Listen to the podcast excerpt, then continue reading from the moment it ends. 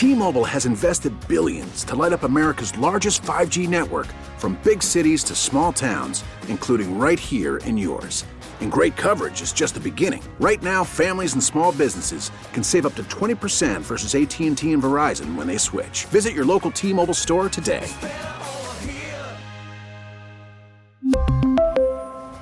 Plan savings with 3 lines of T-Mobile Essentials versus comparable available plans. Plan features and taxes and fees may vary. Baseball is in full swing. NBA playoffs are heating up, and your NFL team is gearing up for training camp. Listen to the latest on the teams you love here on the Audacy app. The biggest sports radio stations in the country, providing unrivaled local coverage of their teams, all in one place. Exclusive interviews with players, coaches, and team executives, streaming live and always available on demand. Stay in the know with your favorite teams right here on the Audacy app.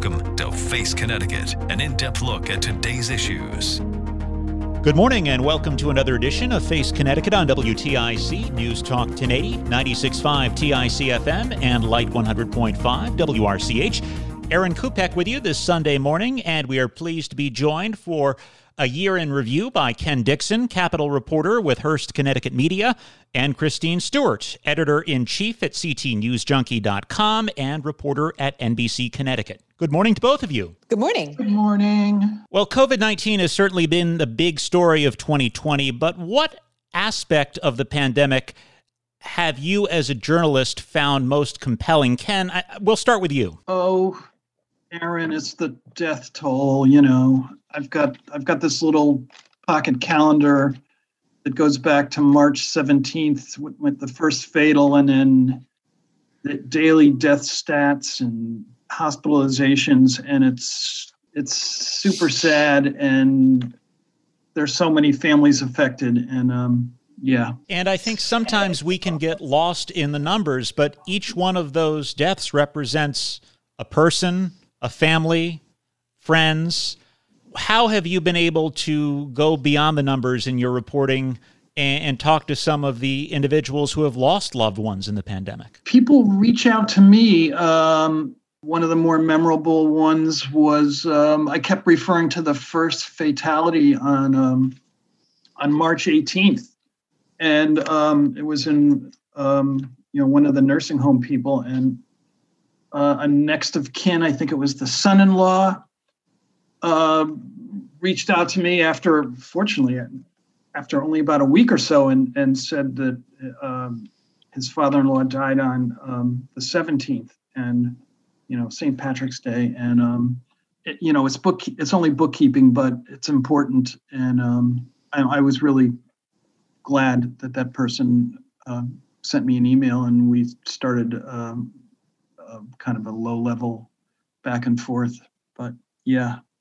And when you think about the toll, it's it's a World Trade Center attack plus just involving Connecticut residents when you compare the numbers. Well, nationally, I mean, we're seeing you know three thousand people a day um, dying from from this virus. So it, it pales in comparison um, to to anything that we we've ever known or, or ever seen. Um, and I think that you know, I, I, think what's really confusing, what we haven't wrapped our heads around uh, with this virus is, you know, why it impacts some people so different than than other people.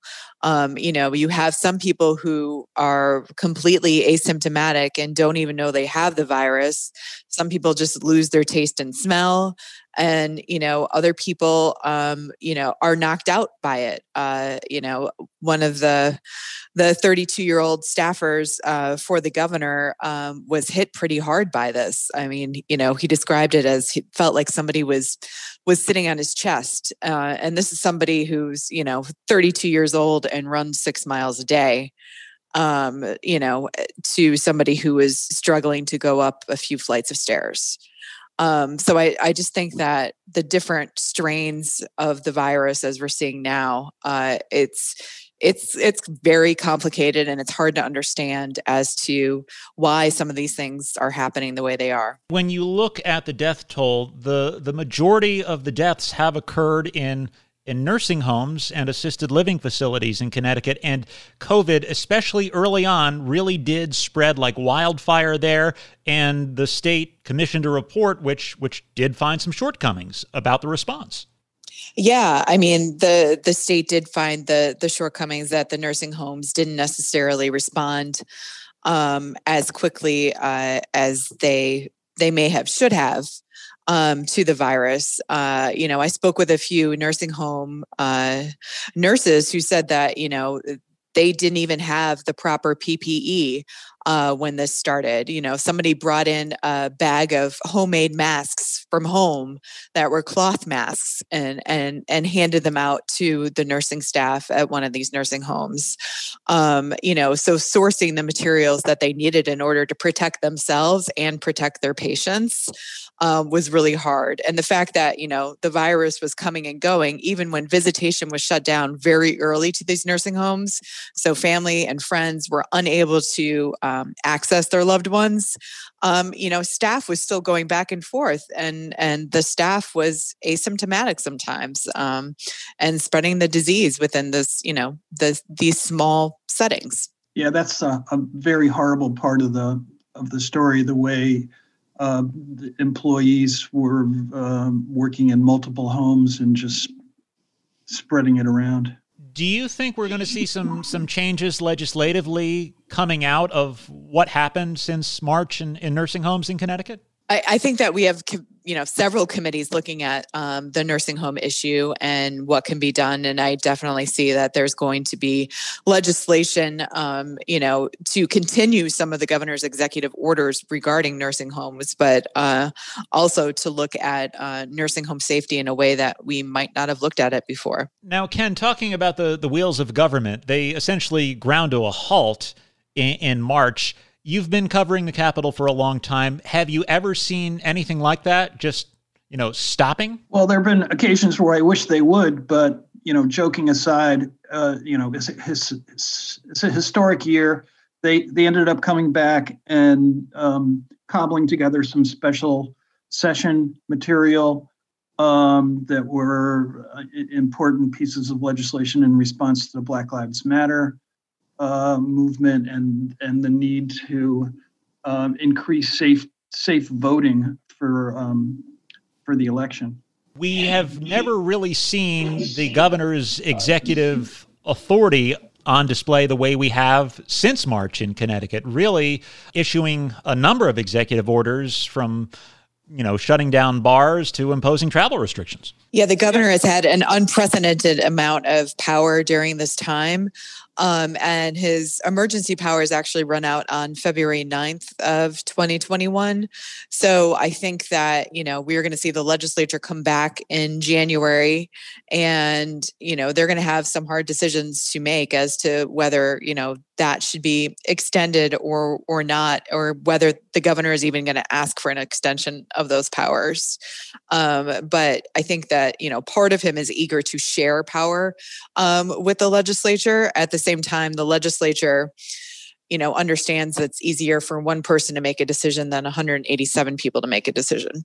And that did well, become a political issue. some amount of the legislature under, understands that. Then there are the republicans well exactly. This did become a political issue heading up to the the elections in in November where you know there was a lot of debate over whether or not the governor should have extended his executive authority and I'm guessing that that some lawmakers were happy to to let him uh, do what he thought was appropriate because they were on the ballot and he wasn't. That's exactly that's exactly true. Um, there was the committee of ten that did vote to um, extend the the governors. They voted six to four. The Republicans voted against it um, to extend the governor's uh, emergency powers. Do you see the issues related to COVID 19 becoming more politicized as we start the 2021 legislative session, as they appeared to be leading up to the election in the fall? Um, I would say with smaller minorities, the Republicans have, have less less to really say about it. Um, they'll they'll certainly go through the motions of bipartisanship um, as as issues come up. Um, but you know, the governor's learned on the job this year, and um, you know, this you look back to March 12th, let's say, and um, here we are now, Aaron. Yeah. You know, another major storyline this year related to the pandemic was the elections. Some in Connecticut have been trying for years to expand voting access and allowing vote by mail or absentee voting for, for no reason. The state constitution bars that, but because of the pandemic, we were allowed to vote by mail using COVID as the excuse if we wanted to. Do you see that being changed in some way going forward related to the Constitution? So voting is expanded, absentee voting? I think that they're going to uh, obviously raise that issue. Um, it's a constitutional issue. So even if they agree to do that, um, that would still have to go out to voters. And the earliest that it would be able to go into effect would be in 2024. Um, so, you know, even if uh, for the next few elections, uh, we are not going to have that opportunity, um, even though I'm sure that many people took advantage of it um, and uh, enjoyed being able to um, vote early uh, by absentee ballot. This will be a reason to cover the uh, Government Administration and Elections Commission to, uh, committee to just to see uh, how the the Republicans uh, stand in um, helping people vote. Um, nationally, the Republicans have taken a cynical view that the fewer people vote, the better the chances of them winning elections. As two seasoned political reporters, how do you think the, the elections went overall in, in Connecticut in terms of things running smoothly? Certainly, state officials and local officials had a lot of changes to deal with, some at the last minute, but but it seems that you know problems were few and far between. Um, yeah, uh, go ahead, Ken, because you're uh, well. I mean, down at um, Bridgeport. Well, yeah, I know. I mean, Bridgeport, you know, it's a democratic city, so you, you, can throw out as many votes as you want. Is still going to vote Democrat. I'm thinking of that Wallingford House seat. I don't know what happened there. It's like uh, Craig Fishbein goes from incumbent uh, loser to winner. I, I never did drill down into that one yeah, I, I still think that they have no idea what happened that one.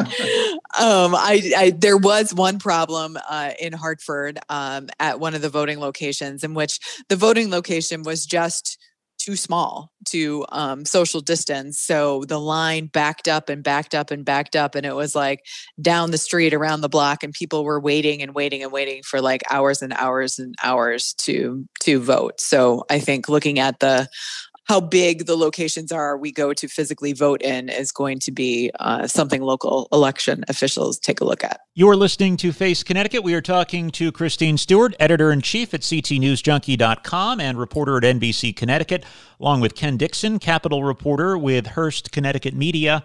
We are preparing for the 2021 legislative session, and it will be online, at least to start. Uh, Christine, how are, are things going to unfold when the legislature gavels in virtually. Yeah, so they will actually be initially starting outside on January 6th. Um, the plan is to swear everybody in, all 187 lawmakers outside um, the House and the Senate would be at various different times. But public hearings, um, you know, public hearings usually go through probably the first two weeks of April in um, the long session years, which we're coming upon, which is budget year. Um, so everything is going to be held uh, via Zoom uh, at this point. Uh, which I foresee that there are going to be very long, possibly days long, uh, public hearings on various topics. And Senator, um, Senate President Martin Looney, who is the only returning leader um, who has served more than 40 years now, um, said that, you know, it won't necessarily, it will be they will be fewer bills, but the bills will be condensed. So there will be several several topics in in one bill, uh, which is going to make for a difficult negotiating for lawmakers. Hey, um, Christine, does it make me a bad person to root for a sleet storm around noon on January 6th? Absolutely not. Ken, what are some of the hot issues going to be? We understand that sports betting is going to be on the agenda, and now the the governor is is voicing his support for a, a deal with the tribes, and we understand recreational pot's probably going to be back as well. Yeah, nothing really goes away. There, all these zombie bills. Uh, Connecticut just signed on to regional uh, transportation initiative that would entail raising the gasoline tax. So that that should be interesting. Um, yeah, I had a story today about um, cannabis. Uh, the producers are um, doubling their their footprints, and um, they're uh, they're saying they're not lobbying, uh, but um, they're prepared. they're prepared to if the state wants to go full recreational. Um, the state's going to have to look at some uh, revenue and sports sports gambling's out there. Um, and yeah, I think three or four, whatever they can do to raise some amount of money here, and um, and hope for Biden to open up some um, state and local relief uh, when he takes office on the twentieth. Does anyone at the Capitol think tolls are going to be back? I don't think tolls are going to be back, but they do have to address the shortfall in the special transportation fund. Um, so whatever that looks like, or whatever they can do um, in order to get money uh, to fund road improvements, um, even though there probably are fewer people using the roads these days. There is less gas tax revenue to be able to make improvements to the roads. So um, that's why this uh, regional gas initiative that the governor has signed onto is going to become uh, even more of a, a, political football here because it's going to uh, raise gas taxes um, and um, to help you know fund and and make more energy efficient um, infrastructure projects. And they need something for the special transportation fund because it's going to go uh, at this point. I think it's next June. It would be broke. Christine? Yeah. Yep. Stepping back in terms of covering the government, as both of you have for, for years, is there a, a, silver lining in the pandemic that this has opened access to government proceedings in many ways? Many meetings that were only held in person were held via Zoom or some other online platform this year.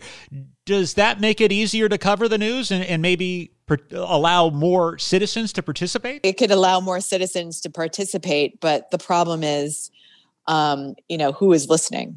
Uh, you know, is the government, uh, are these lawmakers actually listening to pub- what the public has to say via Zoom?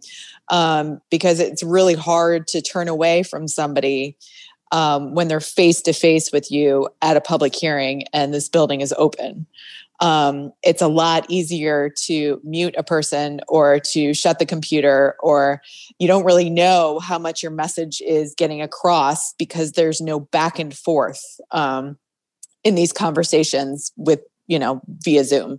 So three minutes of public testimony via zoom um, you know it might not mean much and um, as far as reporters go i mean we we like the access um, and I'm certainly the lobby the lobbyists uh, want the access to the lawmakers. So it's it's definitely harder for us, but it, it might be easier for the public though to keep track if if they've got the patience to wade through these endless Zoom um, hearings. And then there's the issue of, uh, uh I mean, Christine does it all the time. I do it all the time. There are three meetings going on at the same time, and you're just trying to monitor you know multiple things. I, I mean, I guess Zoom, uh, CTN, yeah, it's it's just easier being able to walk around the LOB and and then the legislative office building and run into people. So, backing away from COVID nineteen, what other stories this year took a back seat because of the pandemic that may have been, you know, the big headline news of the year had we not heard of COVID nineteen? Oh boy. yeah. I think the the issue of of tolls may have may have kept going. Um, you know, uh, legalizing marijuana uh, would have continued. Um, you know, the, the yes, childhood vaccinations for um, diseases that have been virtually eradicated would have been, you know, one of the one of the hot topics. And you know, I think we're going to see all of that continue in 2021. There was also the kerfuffle over the, the summer regarding utility rates for Eversource and to a lesser degree United Illuminating. Do you think that was still news if there wasn't the pandemic? Because at least some of that was caused by increased domestic usage because more people were at home and not at the office. Well, there was a lot of damage there, and uh, and the, the rate hike uh, um, corresponded with uh, the storm. I'd say that would be that would have been a top five story either way. And of course, I know you are both political reporters for the most part, but even before the pandemic this year, we had the, the news of, of Fotis Dulos, and that continues to, to play out in, in, in the courts, uh, albeit more slowly these days. Yeah, um, you know, I never got a chance to to cover that, but that would have been definitely a continuing story, and it is a continuing story. Um, it's just um, COVID has pretty much overtaken uh, everything. And I remember at the beginning when somebody would ask me, you know, you're a political reporter. What are you doing covering COVID? And I was like, but it's going to impact every facet uh, of our life. And, and it has. Absolutely. And, you know, a, another story that we, we heard about relatively recently the closure of the Hartford Courant newsroom. And both of you have backgrounds in, in print journalism. Uh, is that a, a bad sign of things to come? Well, it's it's not good, but it, it bodes. Uh, it's it's the truth of the you know the hedge fund uh, crowd uh, trying to invest or invest make make profit off of um, you know newspapers. Yeah, we don't have enough time for a dissertation on exactly how um, how newspapers have have lost um, reporters and the number of newsrooms we have lost um, over the past year, and that the pandemic just sped all that up. Uh, even if the the writing was on the wall before, uh, I think that you know uh, they learned very quickly that uh, you know real estate is not necessarily something that they have to invest in these days. So, looking ahead to 2021, uh, Ken, we'll start with you. What what story should we be keeping an eye on uh, for the new year, or story you'll be keeping an eye on for the new year? Well, you know, we're general practitioners, so it's you know whatever's going on on a daily basis. I, I kind of like the um, uh, the probability of lawmakers looking at uh, changing uh, the governor's powers uh, in a civil preparedness um, uh, incident. I mean, public health was one thing, civil preparedness is something else. So I expect that they're going to look at that. And, um, you know, five or six things if they can get through this session and and bring in some revenue. Um, it's the first year of the the budget. Uh, it's it's an off election year. Um, this the governor's going to decide on his uh, reelection uh, effort at some point. I imagine. You know, when do you think that would be, Christine? In the in the summer, early fall? When do you do that? Do you do it a full year before the election? You do do it a full year before the election, but I think that you know he's obviously going to have to do it after he uh, he gets his budget passed. So maybe after then. Christine, what stories are on your radar for 2021? Well, you know, I think that the budget is uh, going to be a big deal. I know that we have a $3.1 billion um, rainy day fund, but there's no way that we're going to be able to cut ourselves uh, out of this mess or um, reduce spending. I mean, uh, or increase taxes uh, in a way that that fills this hole. Um, and I don't think that the government, federal government's going to come through uh, with enough money in order to make that happen. Uh, even though Representative Rosa DeLauro is the head of the Appropriations Committee now um, which is good news for Connecticut. A little good news uh, in an otherwise uh, dour year here. Um, but recreational marijuana, um, you know, sports betting, the elimination of uh, vac- uh, the religious exemption for childhood vaccines um, is another uh, hot topic issue. Uh, and sometimes, you know, probably voting and early voting will be another topic of discussion here. She is Christine Stewart, editor in chief at CTNewsJunkie.com and reporter at NBC Connecticut, joined by Ken Dixon, Capitol reporter with Hearst Connecticut Media. Thank you so much for joining us this morning and Happy New Year to you. You too, Aaron. Thanks. Thanks for listening to Face Connecticut. I'm Aaron Kupec. Enjoy the rest of your weekend. Face Connecticut is a production of the News and Public Affairs Department of WTIC Radio. We really need new phones. T-Mobile will cover the cost of four amazing new iPhone 15s, and each line is only $25 a month. New iPhone 15s? Only at T-Mobile get four iPhone 15s on us and four lines for 25 bucks per line per month with eligible trade-in when you switch. Minimum of four lines for $25 per line per month with auto pay discount using debit or bank account. $5 more per line without auto pay, plus taxes and fees. Phone fee at 24 monthly bill credits for all well qualified customers. Contact us before canceling account to continue bill credits or credit stop and balance on required finance agreement due. $35 per line connection charge apply. Ctmobile.com. Baseball is in full swing. NBA playoffs are heating up, and your NFL team is gearing up for training camp. Listen to the latest on the teams you love here on the Audacy app. The biggest sports radio stations in the country, providing unrivaled local coverage of their teams, all in one place. Exclusive interviews with players, coaches, and team executives, streaming live and always available on demand. Stay in the know with your favorite teams right here on the Audacy app.